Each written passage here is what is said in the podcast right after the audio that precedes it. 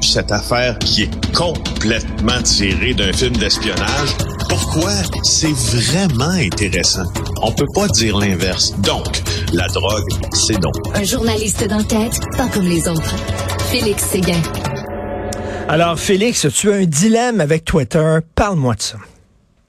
Ben oui, j'ai un dilemme et comme tu vois mon chat aussi qui vient de passer devant euh, notre écran comme d'habitude, hein, quel est un invité à cette chronique? Oui, euh, ben oui, je te parle du, du, dilemme des journalistes, du mien en fait, mais aussi de l'ensemble de la profession quant à l'utilisation du réseau social euh, Twitter. Maintenant que Elon Musk a identifié CBC Radio-Canada comme un, média d'État et après ça un média financé par le gouvernement et ensuite euh, CBC Radio-Canada décide de cesser ses activités sur euh, Twitter. Il faut dire que euh, ces, euh, ces sociétés-là publiques, puis ces, ces, journalistes et comme entreprises de presse, ce ne sont, ce ne sont pas les premiers à avoir le débat et ce ne sont pas les premiers à, à quitter. Hein? Alors, depuis le rachat de Twitter, bien sûr, la profession se pose beaucoup de questions. Et là, je sais que tu vas aimer ça parce qu'on va parler un peu de, de Poutine journalistique. Hmm. Comment ça se passe? Hein? Euh, hmm. Qu'est-ce qui se passe derrière? Twitter, pour un journaliste, c'est quoi? C'est un fil de presse. Hein? Essentiellement, là, on peut suivre énormément, énormément de comptes super pertinents euh, pour emmagasiner de l'information, parfois même pour contacter des sources. Mais depuis qu'Elon Musk a racheté Twitter, euh, on a vu une certaine fuite vers un autre réseau social qui s'appelle Mastodon, qui a doublé sa base d'utilisateurs, euh, selon l'article en tout cas de Marine Slavitch là, de la revue des médias de l'INA en France.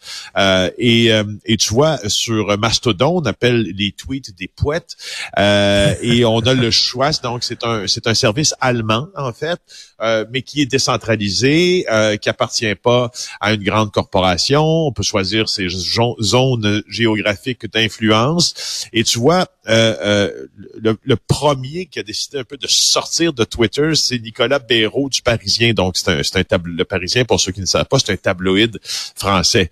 Euh, probablement, je dirais, l'équivalent du Journal de Montréal en France. Euh, un journal très sérieux. Alors, ils sont, il y avait 47 000 abonnés sur Twitter. Et je prends l'exemple de Béraud parce que moi, c'est à peu près ça là, sur Twitter. 47, 48 000 abonnés. Euh, et, et il analysait quotidiennement, exemple, les chiffres de la pandémie de COVID-19, puis il y avait un, réseau qui suivait qui est assez euh, impressionnant, là, des médecins, des experts, des grands experts internationaux. Et lui, ce qu'il s'est dit, euh, ben, il dit, regarde, il dit, les, les, discussions sont trop tendues, notamment sur les sujets scientifiques. Alors, si je migre vers Mastodon, ça va me permettre d'avoir des échanges plus apaisés. Et lui, c'est ça son vecteur. Donc là, on est oui, mais plus, plus Mastodon va être populaire, plus tu vas te ramasser aussi avec des, des beaux os aussi dans ce réseau social-là. Ben, tu peux pas leur barrer à la porte, là, tu sais. Ben c'est ça, ben c'est ça justement le dilemme. Parce qu'au fond, le raisonnement, euh, mais tu vois même euh, Politis, le site euh, euh Politis, là, ben, Mediapart a eu ce même raisonnement-là aussi avec Edward Penel en France. Ben, euh, c'est que les journalistes ont bâti à force de tweets, mais à force de relayer aussi le fruit de leur travail sur Twitter, une base, euh, une, crédibilité, puis une base de, de suiveux, hein? Non, on est des, hmm. et, et, et, ça, c'est difficile. C'est un sacrifice. Il y a le dilemme. C'est que le sacrifice de ça est très difficile à faire très difficile à faire pour des journalistes plus jeunes.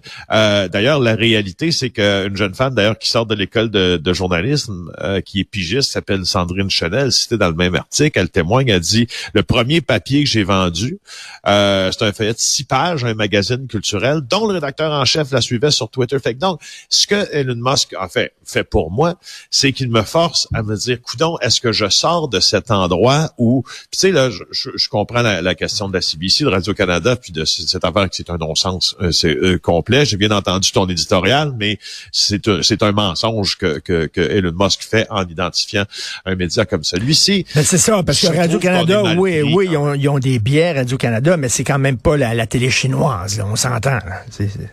Exactement. Ce n'est pas une télévision d'État et, ce n'est pas un média d'État. Et puis, il n'y a pas de contrôle de leur salle des nouvelles par quelque organe de l'État. Puis, c'est pas un prolongement de l'État. Alors, maintenant que ça, maintenant que ça s'est dit, je trouve que ça nous met dans une situation où on est membre d'un réseau social qui répond aux questions des journalistes par un émoticône d'étron euh, et qui ment euh, à cœur de jour. Puis c'est comme c'est difficile d'être confronté à ça comme journaliste. Moi, j'ai un véritable dilemme. Honnêtement, hmm. je, je n'exclus pas de sortir de Twitter dans un avenir rapproché. C'est-à-dire que, t'aimes, t'aimes Twitter comme c'est de la bagarre. Tu T'aimes comme Twitter, t'aimes Twitter comme réseau social, mais tu trouves que depuis que c'est euh, sous la coupe de Elon Musk, ça a changé. Puis Elon Musk est un personnage assez particulier, hein, assez polarisant, mettons. C'est ça. Et le compromis, en fait, le compromis euh, que l'on peut faire, en tout cas comme, comme journaliste, c'est ce que, c'est ce que plusieurs euh, ont c'est ce que plusieurs ont mis de l'avant, puis je, pense que moi aussi, là, comme comme le veut l'expression anglophone, c'est comme un quiet quitting euh, de, de, Twitter, c'est de devenir beaucoup plus passif, euh, plutôt qu'être un contributeur régulier, d'être un observateur attentif. Donc, de se servir de Twitter pour emmagasiner de l'information, pour observer. Mais c'est ça, tu sais, écoute, euh, tu, tu, utilises Twitter pour pousser tes textes, le promoter, euh, mettre tes textes là-dessus, mettre les liens, puis aller voir aussi ce que les liens que les autres ont mis, mais pas nécessairement pour commenter puis embarquer dans des chicanes. Non, attends-toi pas. De toute façon, attends-toi pas de discussion si tu ben décides de commenter quelque chose sur Twitter. Là, attends-toi un run de marée, c'est pas compliqué. Tout à fait. Euh, tu veux nous parler de la première apparition du journaliste américain euh, Gershovitch, Gerkovitch? Ben oui, ben oui, Evan Gershovitch qui euh, qui est apparu pour la première fois, faut le dire, euh, selon l'AFP, souriant, déterminé devant un tribunal de Moscou. Tu sais que c'est un journaliste du Wall Street Journal qui a été arrêté pour espionnage. Euh, hey, ça fait des décennies.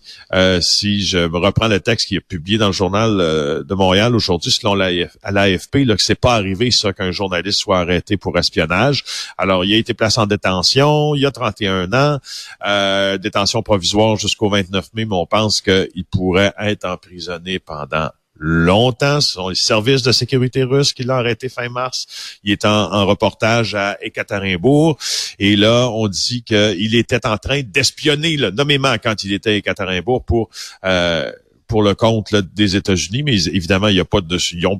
c'est toujours des dossiers. Il n'y a pas de preuves parce que c'est classé secret. En même temps, euh, l'ambassadrice américaine à Moscou a dit j'ai de l'espoir, mais aussi ce que l'on dit outre-mer, c'est que ça va prendre sûrement un échange encore une fois de prisonniers, comme ça a été fait un peu. Dans mais tout à fait. On s'entend que les tribunaux russes, tu des fois on chiale qu'on a notre système de justice ici, mais tu sais les, les, tribunaux russes, c'est pas la même chose que les tribunaux ici au Canada ou en Amérique du Nord, en Occident.